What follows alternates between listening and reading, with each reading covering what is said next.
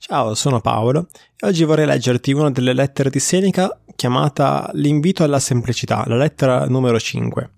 Tu, tralasciando ogni altra preoccupazione, attendi costantemente solo a renderti ogni giorno migliore, ed io ti lodo e me ne rallegro, e non solamente ti esorto ma ti prego di perseverare. Tutto bada a non essere troppo stravagante nella foggia del vestire o nel modo di vivere, come fanno coloro che bramano non di progredire spiritualmente, ma di farsi notare. Evita gli abiti rozzi, i capelli lunghi, la barba arruffata, l'odio dichiarato all'argenteria, il giaciglio posto per terra e in genere gli atteggiamenti di chi, per false vie, cerca di distinguersi. Il nome di filosofia, anche se usato con moderazione, è già abbastanza odioso. Che avverrà se cominceremo ad estraniarci dalle comuni usanze? Nel nostro intimo tutto sia diverso dagli altri, ma nell'aspetto esteriore dobbiamo adattarci ai gusti della gente. Le vesti non siano splendenti, ma neppure sporche. Non cerchiamo vasi d'argento con cinsellature d'oro massiccio, ma neppure dobbiamo considerare segno di frugalità la mancanza di ogni oggetto prezioso. Preoccupiamoci che la nostra vita sia non contraria ma migliore di quella del volgo, altrimenti respingeremo e terremo lontani da noi quelli che vogliamo correggere, perché altrimenti otterremo anche il risultato che non vorranno imitare nulla di noi, dato che temono di dover imitare tutto. La filosofia, partendo dal senso comune, promette socievolezza e cordialità umana. Se assumeremo modi stravaganti non potremo realizzare questi propositi. Badiamo piuttosto che gli atteggiamenti attraverso i quali vogliamo ottenere ammirazione non siano ridicoli e odiosi.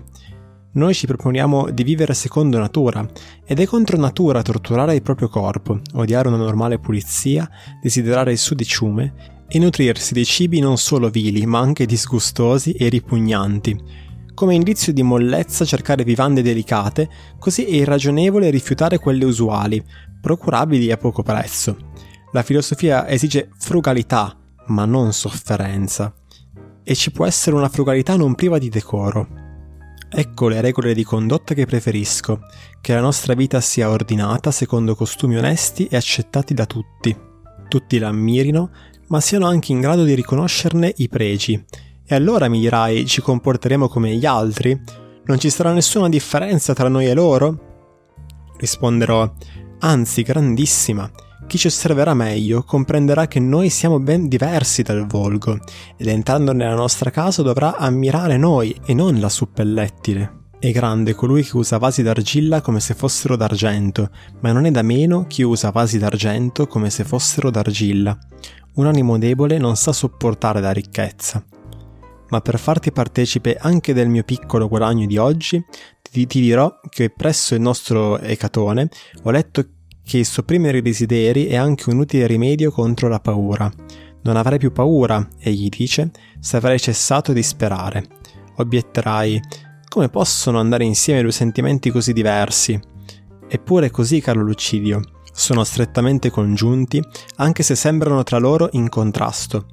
Come la stessa catena unisce il prigioniero e la guardia, così codesti sentimenti tanto dissimili vanno insieme. La paura tiene dietro alla speranza. Ne ciò mi meraviglia. L'una e l'altra tengono l'animo sospeso e trepidante nell'attesa del futuro. L'una e l'altra scaturiscono dal fatto che non ci adattiamo al presente, ma proiettiamo i nostri pensieri nel futuro. Perciò la facoltà di prevedere l'avvenire, che è una delle più nobili doti dell'uomo, si rivolge in suo danno. Le bestie fuggono i pericoli che vedono, ma una volta che li hanno evitati, stanno tranquille. Noi siamo in ansia sia per il futuro che per il passato. Molte nostre qualità possono nuocerci. La memoria infatti ci rinnova il tormento della passata paura e ce lo anticipa la nostra attitudine a prevedere il futuro. Nessuno è infelice solo per il presente. Addio. Questo era l'episodio di oggi, spero che ti sia piaciuto, nel caso condividilo.